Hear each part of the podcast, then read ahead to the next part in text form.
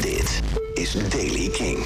Vanochtend valt er af en toe wat regen. Vanmiddag is er zon in Limburg met nog wel steeds kans op een bui. Met een middagtemperatuur van 10 graden in het noordwesten tot 16 in het zuidoosten is het zacht. Er staat wel veel wind met in het noorden kans op zware windstoten. Nieuws over U2, de Rolling Stones en The Cure. Dit is de Daily King van maandag 13 maart. Michiel Veenstra. U2-frontman Bono heeft onthuld dat elk lid van de band er op een gegeven moment wel aan heeft gedacht om ermee te stoppen.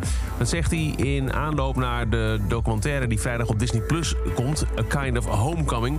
En ook hij heeft zeker wel eens het idee gehad om U2 te verlaten, schrijft hij, of zegt hij in een interview. Dat heeft elk lid gedaan, zegt hij er ook bij. We hebben er allemaal eens over nagedacht.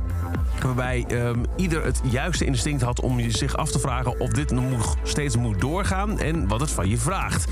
Maar, zegt hij ook, ik ben gebleven omdat de wens om liedjes te schrijven die we nog niet hebben altijd aanwezig is. We jagen op de draak van het lied dat we maar niet kunnen pakken. Het lijkt dan toch echt te gebeuren. 60 jaar lang was je van het een of van het andere kamp. Feyenoord of Ajax, Blur of Oasis. The Beatles of The Rolling Stones. Een van de meest bijzondere samenwerkingen van de afgelopen 60 jaar rockmuziek staat in de stijgers. De geruchten wakkerden een paar weken geleden al aan dat Paul McCartney en Ringo Starr zouden hebben meegewerkt aan een nieuw album van The Rolling Stones. Die geruchten zijn even tegen het licht gehouden door onze eigen interne Beatlepedia. Tim op het broek van Kink is ongekend fan. En hij bevestigt dat Paul McCartney inderdaad aan de achtergrond heeft meegewerkt aan nieuw materiaal van de Rolling Stones.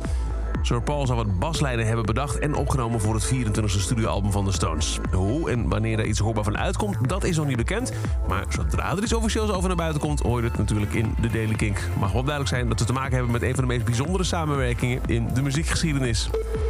En een tijdje geleden vertelde ik je in de Daily Kink al over de woekerprijzen die je tweedehands betaalt voor onder andere Lowlands prijzen. Tickets gaan met gemak een paar keer over de kop als je niet uitkijkt. Nou, The Cure steekt daar in hun opkomende Amerikaanse tour een stokje voor.